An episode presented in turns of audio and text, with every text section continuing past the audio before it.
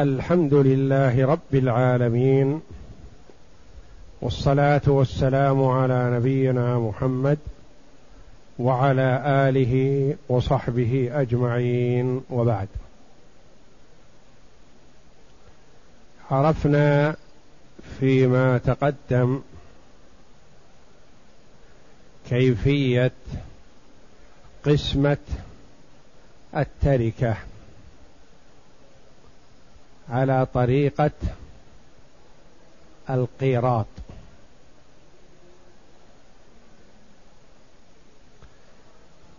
وأننا نؤصل المسألة اولا ثم نصححها. وهذا في كل مسألة. نؤصلها ثم نصححها إن احتاجت إلى تصحيح.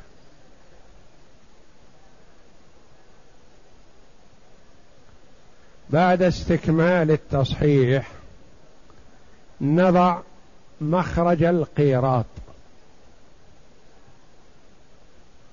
ومخرج القيراط هو أربعة وعشرون لا يختلف. مخرج القيراط هو أربعة وعشرون.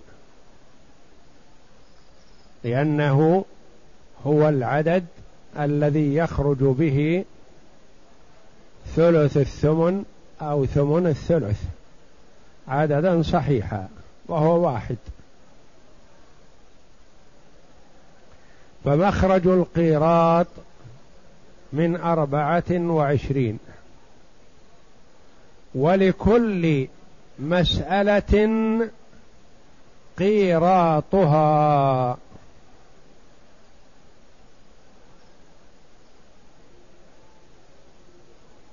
فقد يكون القيراط عددا صامتا كثلاثة وخمسة وسبعة وإحدى عشر إلى آخره. وهو الذي لا يقبل القسمة إلا على نفسه. أو هو ما لم يتركب من عددين.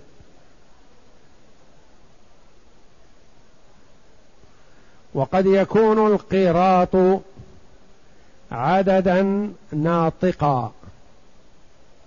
والناطق هو ما تركب من ضرب عدد في عدد.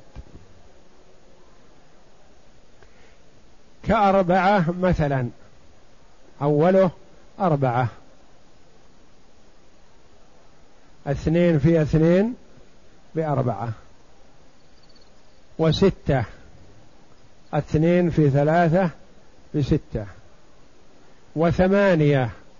اثنين في أربعة بثمانية وتسعة ثلاثة بثلاثة تسعة وعشرة اثنين في خمسة بعشرة واثنا عشر ثلاثة في أربعة أو اثنين في ستة وأربعة عشر اثنين في سبعة وستة عشر اثنين في ثمانية أو أربعة في أربعة وهكذا. هذا يسمى عدد ناطق. فقد يكون القيراط عددا صامتا وقد يكون ناطقا. وقيراط المسألة من أين نستخلصه؟ من قسمة مصح المسألة على مخرج القيراط أربعة وعشرين. هنا يخرج قيراط المسألة. إذا كان عددا صامتا أو عددا ناطقا فيقسم نصيب كل وارث من مصح المسألة على قيراطها والناتج هو له قراريط.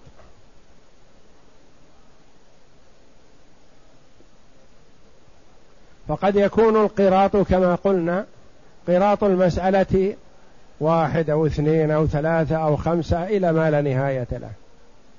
وقد يكون كسرا قراط المسألة يكون كسر. كسدس أو ثلث أو نصف أو ثلاثة أرباع أو ثلثان. وقد يكون عددا صحيحا وكسرا. كواحد ونصف. اثنين ونصف. إلى آخره.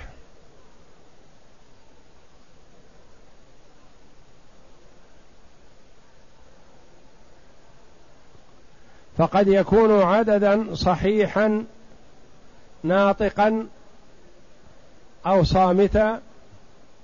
وقد يكون كسرا.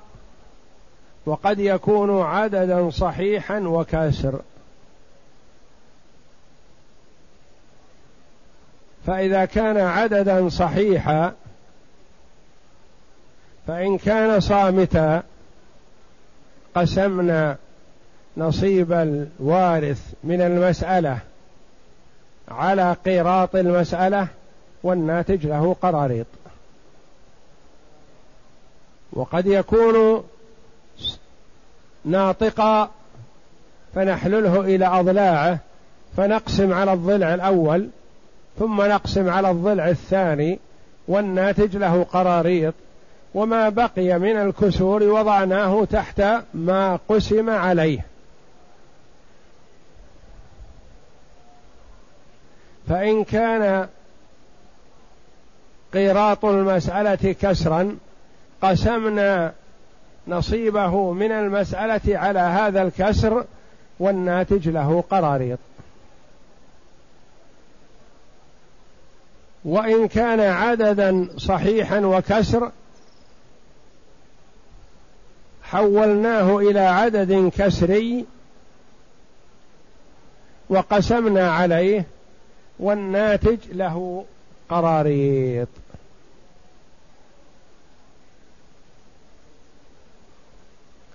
وإليك أمثلتها. بسم الله الرحمن الرحيم. الحمد لله رب العالمين والصلاة والسلام على نبينا محمد وعلى آله وصحبه أجمعين. قال المؤلف رحمه الله فأما إذا كان القيراط كسرا فقط فابسط نسيب كل وارث من جنسه. يعني من جنس الكسر. نعم. ثم اقسم عليه فما خرج فهو له. اقسم عليه. اقسم العدد. الصحيح الذي له من أصل المسألة أو من مبلغ عولها أو من مصحها على هذا الكسر وما نتج فهو له قراريط. نعم. فما خرج فهو له قراريط. نعم. مثاله زوج وبنتان وعم. زوج وبنتان وعم.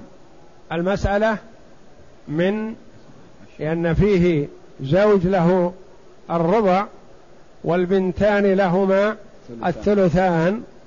الثلثان والربع يجتمعان في أصل اثني عشر. نعم.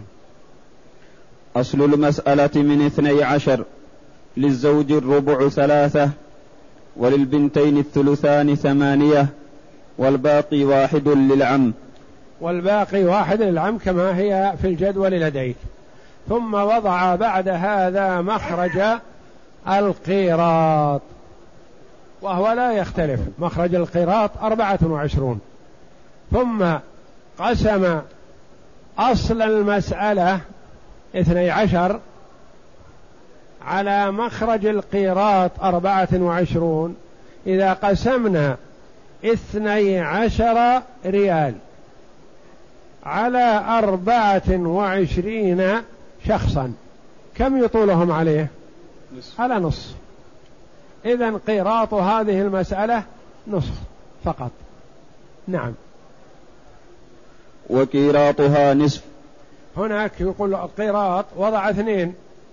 والصحيح أن تجعل مقام فوق الاثنين وتجعل فوقها واحد يصير نصف. يعني واحد على اثنين القيراط قيراط هذه المسألة واحد على اثنين يعني نصف. نعم. فتبسط نصيب كل وارث من جنسه فيكون للزوج ستة قراريط. ولكل بنت فاقسم نصيب كل وارث على مخرج على قراط المسألة نصف. إذا قسمنا ثلاثة أنصاف كم تكون؟ لا شك ستة. معنى ثلاثة ريالات. نريد أن نقسمها على نصف. كم تكون؟ ستة أنصاف. فستة يكون له ستة قراريط. نعم. ولكل بنت ثمانية قراريط. وللبنت الأولى لها أربعة من أصل المسألة. نريد أن نقسمها على نصف. كم تكون؟ الأربعة إذا قسمت على نصف تكون ثمانية. لها ثمانية قراريط. والبنت الأخرى ثمانية قراريط. والعم له واحد مقسوم على نصف. كم يكون؟ اثنين. نعم. وللعم قيراط وعلى هذا فكس. مسألة. زوج اكتب.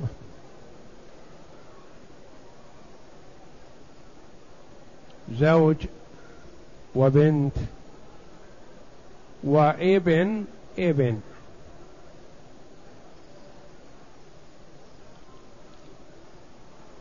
المسألة من كم؟ المسألة من أربعة. للزوج الربع واحد وللبنت النصف اثنان ولابن الابن واحد. الباقي. صحت من أصلها. انتهت. أربعة الزوج له الربع والبنت لها النصف وابن الابن له الباقي واحد. القير مخرج القيراط كم هو؟ أربعة وعشرون. نريد أن نقسم التركة على طريقة القيراط. ماذا نعمل؟ نقسم الأربعة على الأربعة والعشرين. إذا قسمنا أربعة ريالات على أربعة وعشرين شخصا كم يطولهم عليه؟ على سدس. وهذا هو قيراط هذه المسألة. قيراطها سدس. ضعه بعد مخرج القيراط. قل قيراطها سدس. ثم اقسم. الزوج له واحد. مقسوما على سدس. كم يطلع له من قيراط؟ واحد. معك. ريال. مربع. تريد أن تقسمه إلى ستة أقسام. اقسمه على ستة. كم يخرج؟ على سدس. اقسمه على سدس. كم يخرج؟ يخرج ستة. له ستة. وللبنت اثنان. مقسومة على سدس. كم يكون؟ اثنان. إذا وزعناها أسداس كم تكون؟ اثنى عشر. يعني كل واحد يكون ستة والاثنين تكون اثنى عشر. ولابن الابن واحد مقسوم على السدس يكون ستة كذلك. فيكون لل... للزوج ستة قراريط وللبنت اثنى عشر قيراط ولابن الابن ستة قراريط. وإذا نظرت إليها نظرة أخرى على طريق النسبة. تقول الزوج أخذ واحد من أربعة. فيكون له ربع القراريط أربعة وعشرين. كم ربع أربعة وعشرين؟ ستة. والبنت لها اثنين من أربعة لها النصف. كم نصف الأربعة والعشرين؟ اثنى عشر قيراط. وابن الابن له واحد من أربعة له الربع الأربعة والعشرين فيأخذ ستة. تجمع القراريط تنظر هل طابقت ما فوقها من مخرج القيراط فالعملية صحيح وإلا فيخلف الله. نقول ستة واثنى عشر كم؟ ثمانية عشر. مع ستة أربعة وعشرين. صح. اكتب تعريف بجوارها. قسمنا أصل المسألة أربعة على مخرج القيراط أربعة وعشرين فخرج سدس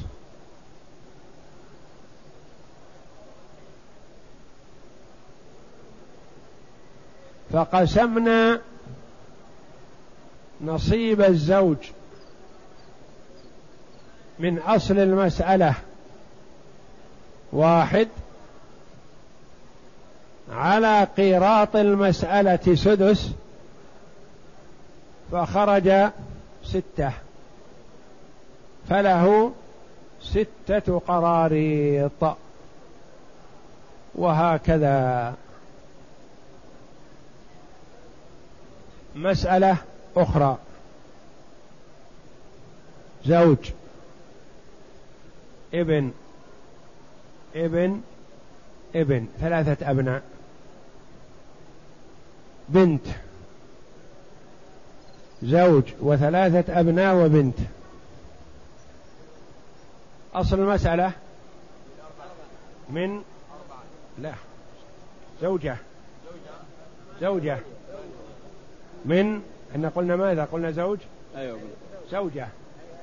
زوجة وثلاثة أبناء وبنت. أصل المسألة من كم؟ ثمانية. من ثمانية. أعطهم.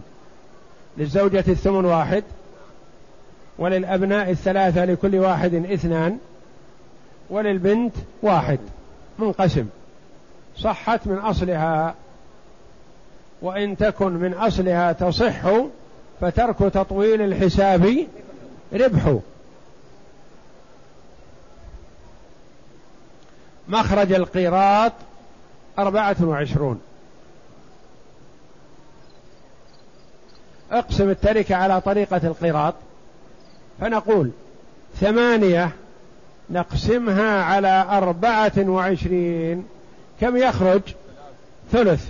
وهو ثلاثة ثلث. مخرج القراء ثلث ضعه ثلث واحد على ثلاثة. ثم اقسم. واحد صحيح على ثلث. كم يخرج؟ ثلاثة. اثنين صحيح على ثلث. كم يخرج؟ ستة. والابن الثاني ستة. والابن الثالث ستة. والبنت واحد على ثلث. يخرج ثلاثة. زين الحساب هو عملية صحيحة ولا خطأ؟ ثلاثة وستة تسعة وستة خمسة عشر وستة واحد وعشرين وثلاثة أربعة وعشرين صح والحمد لله. مسألة أخرى. هالك عن زوج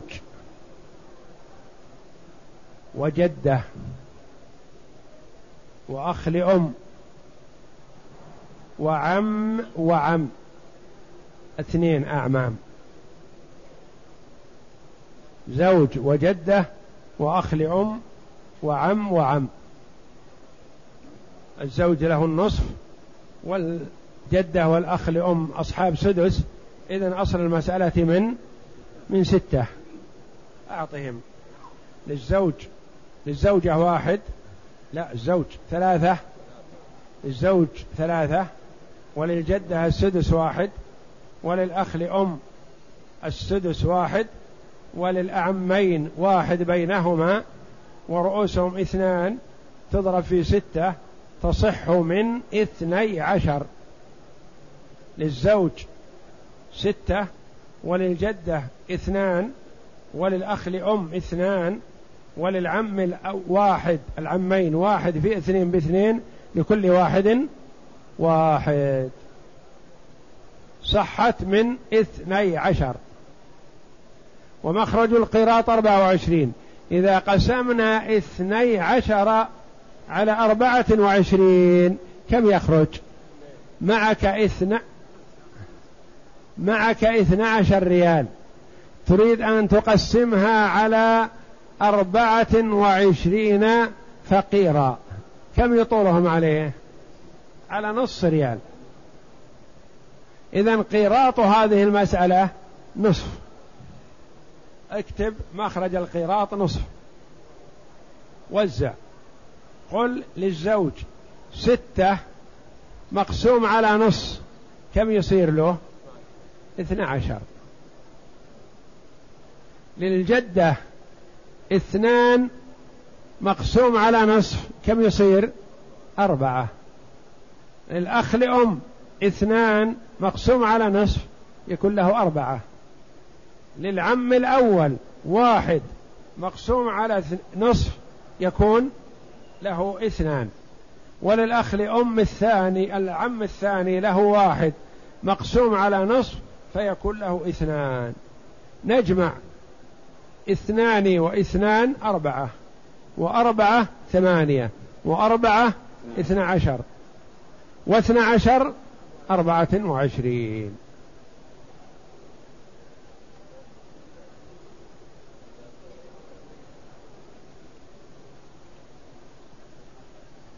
اقسم مسألة جدة بنت بنت ابن أخ شقيق أخت شقيقة.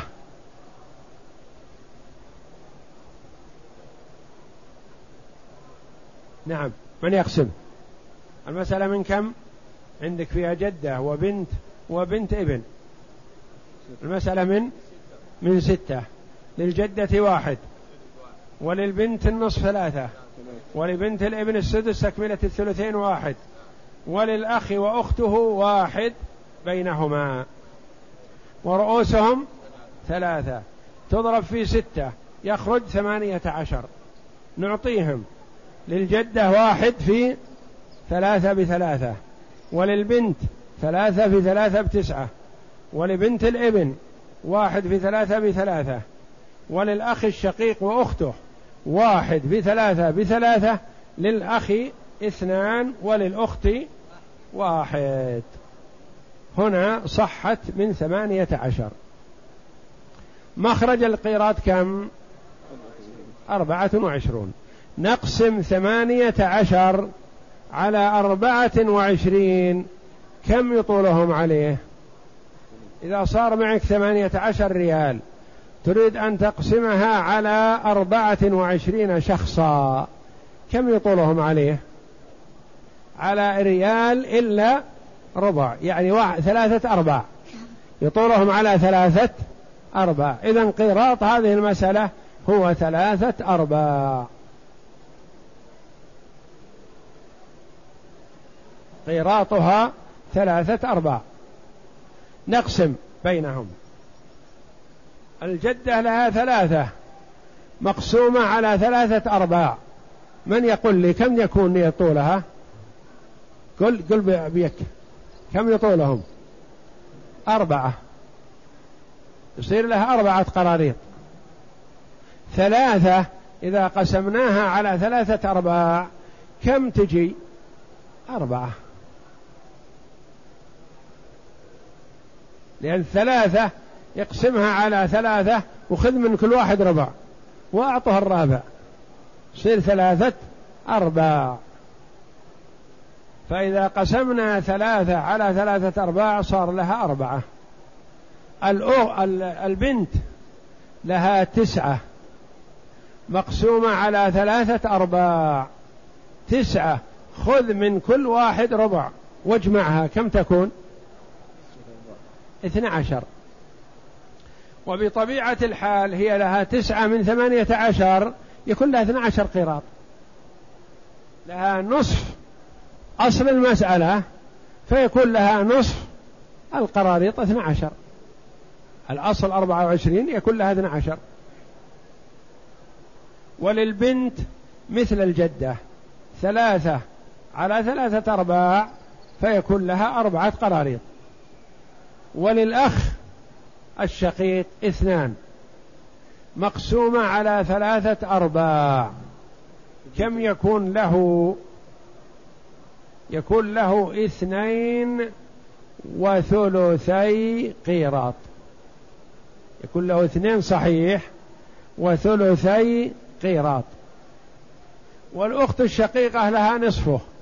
إذا صار له اثنان وثلثي قيراط يكون لها هي واحد وثلث قيراط.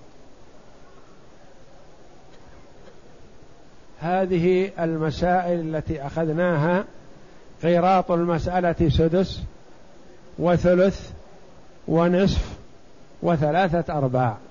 إذا كان قيراط المسألة كسرا إذا كان قيراط المسألة عدد صحيح وكسر فخذ المثال عليه. اقرأ الكتاب. ثم ناخذ زيادة أمثلة عليه من الخارج. وأما وأما إن كان القيراط صحيحا وكسرا صحيح وكسر. القراط يعني واحد ونصف صار. القراط اثنين ونصف. القراط واحد وثلاثة أرباع. وهكذا. نعم. فابسط الصحيح من جنس الكسر. فابسط الصحيح يعني العدد الصحيح اللي مع الكسر. ابسطه من جنس الكسر. يكون عدد كسري يسمى. يسمى عدد كسري. نعم. ثم ابسط نصيب كل وارث من جنس ذلك الكسر. نعم. ثم اقسمه على جميع القيراط فما خرج فهو له قراريط. نعم. يعني أول أبسط العدد الصحيح مع الكسر واجعلهما عددا كسريا. ثم أبسط نصيب كل وارث من جنس ذلك الكسر واقسمه عليه. فما خرج فهو له قراريط. مثاله. مثاله زوجة وأختان وثلاثة أعمام. الجدول الموضوع تحت. نعم. أصلها من اثني عشر. أصلها من اثني عشر. ترى ما وضع الأصل؟ وضع اثنين. والأصل اثنى عشر. هم من هو الآن قفز التأصيل وصحح. صحح. جعل مصحها من ست وثلاثين. أن تجعلها أول من اثني عشر. من اثني عشر. وأعطي الزوجة الربع ثلاثة. وأعطي الشقائق لكل واحدة أربعة.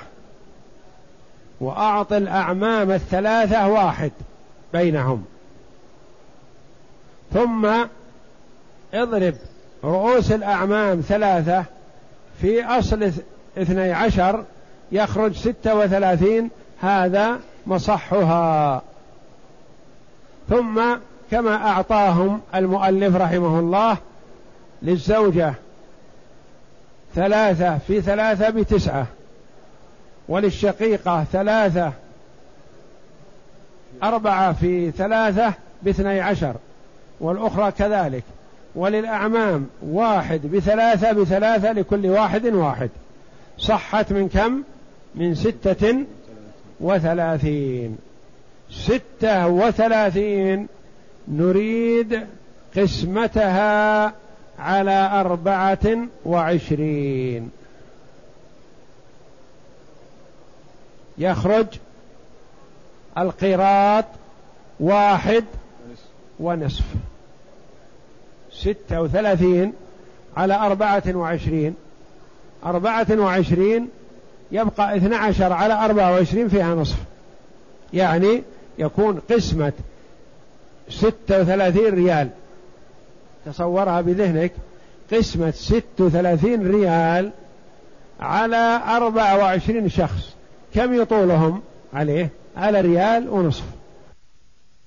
يعني عدد صحيح وكسر. قيراط المسألة كم؟ واحد ونصف. وتستطيع أن تبسطه فتقول ثلاثة على اثنين. ثلاثة على اثنين. فالمؤلف رحمه الله جعل في الطبعة ثلاثة فقط وليس كذلك وإنما ثلاثة اجعل مقامها اثنين. صير ثلاثة أنصاف. القراط ثلاثة على اثنين يعني ثلاثة أنصاف واحد ونصف. ثم اقسم نصيب كل وارث من المسألة الذي هو تسعة للزوجة تسعة مقسومة على واحد ونصف. كم يطولهم عليه؟ كم يخرج الناتج؟ ستة. إذا قسمنا تسعة على واحد ونصف يصير الصافي ستة. ستة. وللبنت اثنى عشر مقسومة على واحد ونصف يخرج لها ثمانية. وللبنت الأخرى الشقيقة الشقيقة الأخرى اثنى عشر مقسومة على واحد ونصف يخرج ثمانية. وللعم الأول واحد مقسوم على واحد ونصف يخرج له ثلثي قيراط. ثلثي قيراط. لا. إي نعم ثلثي. لأن لهم لهم هم قيراطان معا وهم ثلاثة.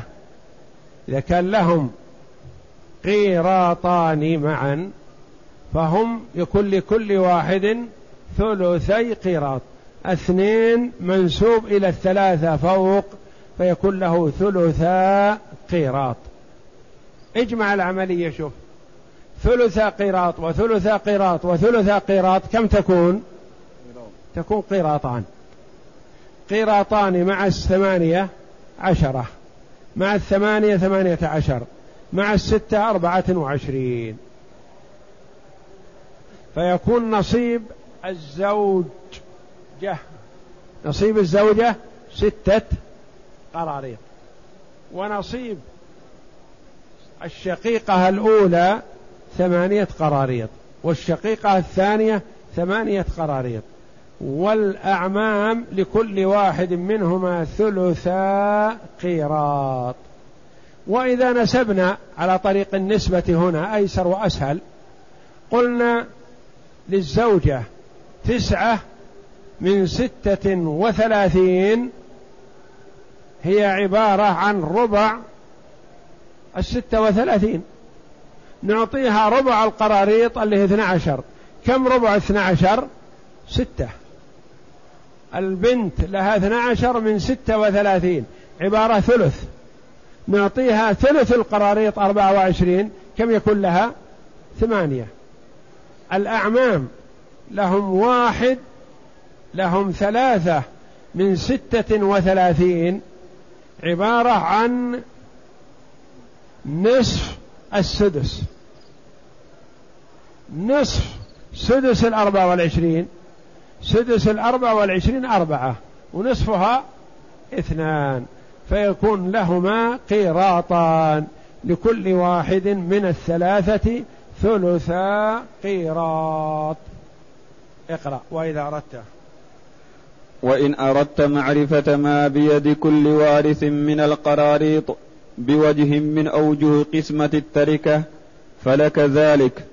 فتجعل مخرج القيراط في محل التركة التي هي العدد الرابع وتعمل كما سبق.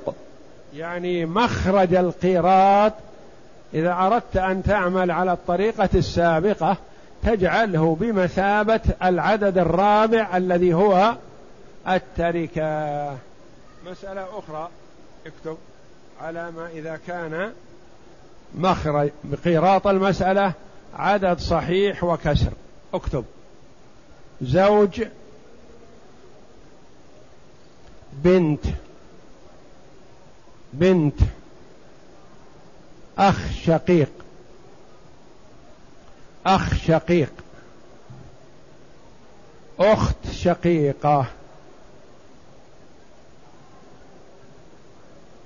زوج وبنتين وأخوان شقيقان وأخت شقيقة. المسألة من كم؟ من اثني عشر. نعم صحح.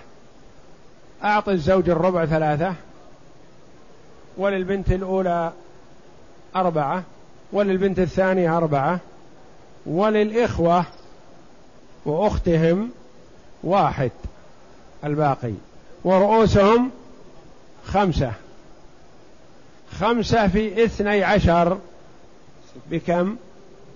بستين. وهذا مصح المسألة. مصح المسألة ستون. أعطهم. قل للزوج ثلاثة في خمسة. بكم؟ خمسة عشر. وللبنت أربعة في خمسة بعشرين.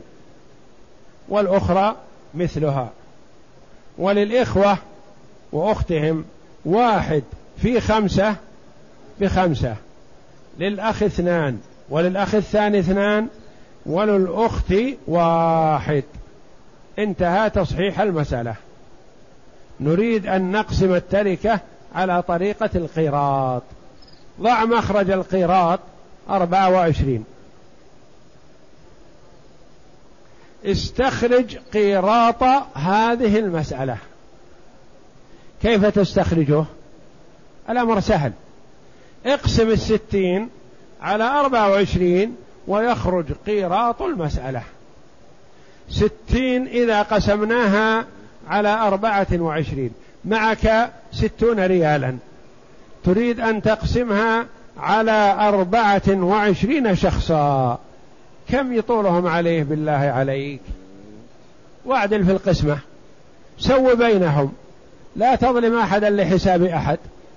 إذا قسمت الستين على أربع وعشرين قل أربع وعشرين على ريال. أربع وعشرين أخرى ثمان وأربعين على ريالين. كم يبقى معك؟ أربع وعشرين وأربع وعشرين ثمان وأربعين. كم يبقى عن الستين؟ اثنى عشر اثنى عشر على أربع وعشرين كم يطولهم عليه؟ نص. على نص.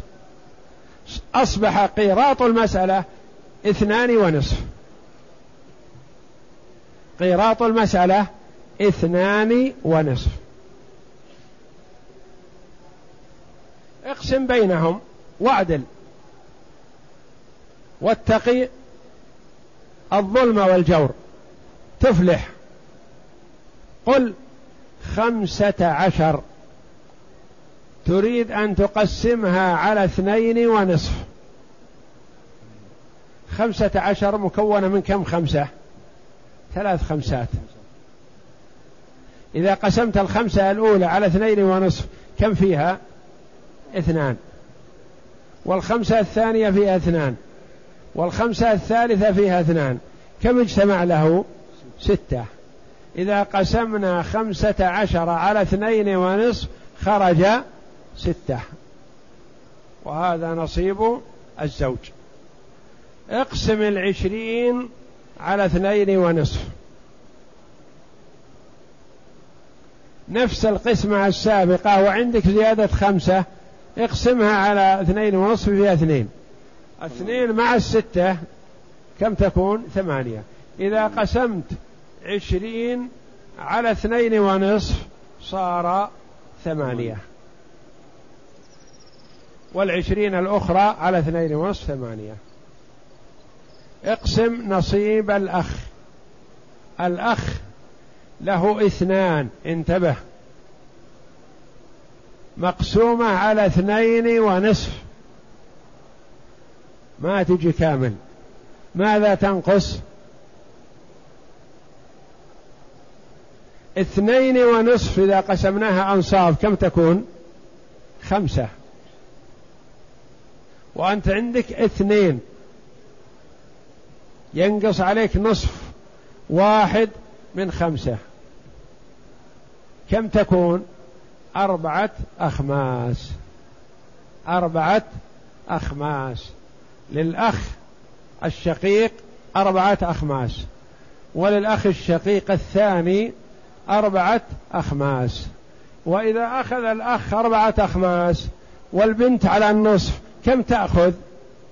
خمسين. للبنت الأخت الشقيقة اثنين على خمسة. أصبح نصيب الزوج ستة قراريط. ونصيب البنت الأولى ثمانية قراريط. ونصيب البنت الثانية ثمانية قراريط. ونصيب الأخ الشقيق أربعة أخماس والأخ الشقيق الثاني أربعة أخماس والأخت الشقيقة خمسان. اجمع هذا العدد إن خرج أربعة وعشرين فاحمد الله الذي علمك. وإن خرجت أقل, ذا أقل من هذا فلا تلوم إلا نفسك لأنك تكون ما أصبت. الخطأ منك. اجمعها. فخذ الخمسين ورقع بها الأربعة الأخماس والأربعة الأخماس. كم تكون؟ اثنان. خمسين رقع بها أربعة أخماس وأربعة أخماس تكون اثنين صافي. اثنان مع الثمانية عشرة. مع الثمانية ثمانية عشر. مع الستة أربعة وعشرين. الحمد لله. العملية صحيح. واضح؟ طبق واعمل عمليات مثل هذه إذا كان القيراط واحد ونصف أو اثنين ونصف أو ثلاثة ونصف أو أربعة ونصف وهكذا كل واحد. أنت إذا فهمت الطريقة يكون الاثنين والنصف والواحد والنصف والعشرة والعشرين والنصف والربع كل واحد. نريد أن ندخل في قسمة التركة على الغرماء. نسأل الله العافية والسلامة. الأول قسمنا التركة على الورثة بنين وبنات وإخوة وأخوات وجدة وجدات وزوج أو زوجات وهكذا. ماله لورثته. لكن هذا الآن نسأل الله العافية ليس لورثته من ماله شيء لأنه استدان على رقبته. ومن أخذ أموال الناس يريد إتلافها أتلفه الله. ومن أخذ أموال الناس يريد أداءها أدى الله عنه بحسب نيته.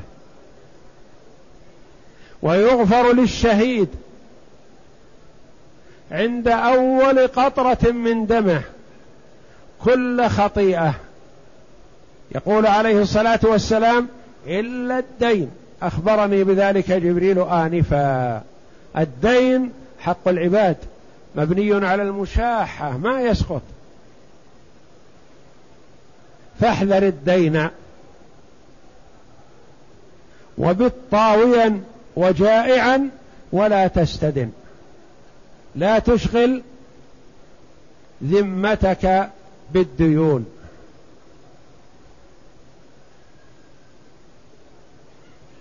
فالدين هم.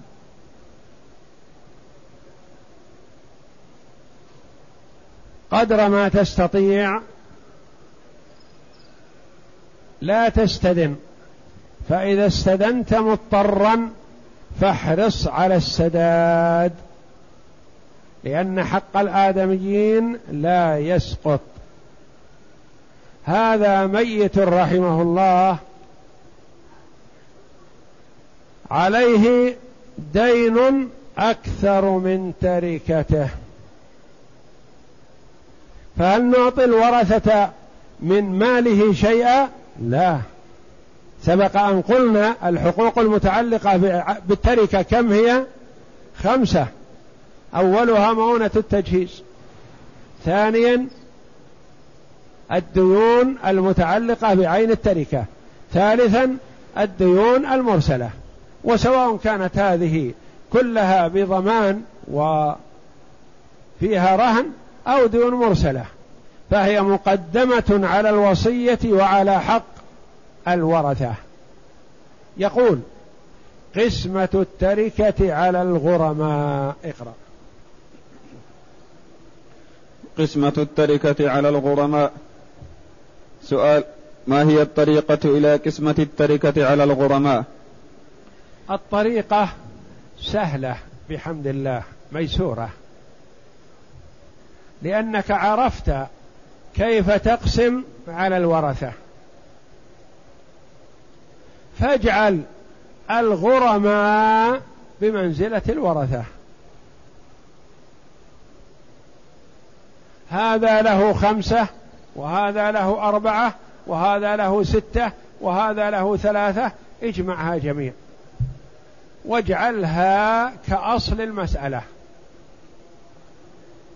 لأنك ستقسم التركة على هذا الأصل. هذا له خمسة وهذا له ثلاثة وهذا له أربعة اجمعها جميع. هذا يعتبر كأصل المسألة. ثم انظر فتش. ماذا خلف من المال؟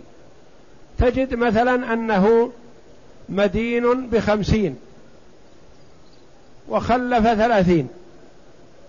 كيف تقسمها؟ تعطي كل واحد عشرة وخلاص؟ لا.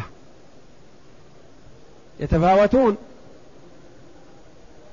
إذا كان مدين هذا له خمسة وهذا ستة وهذا أربعة مثلا. فما يمكن أن تسوي بينهم في العطاء.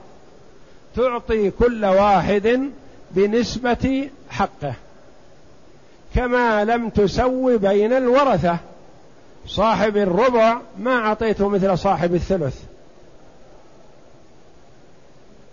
وهكذا.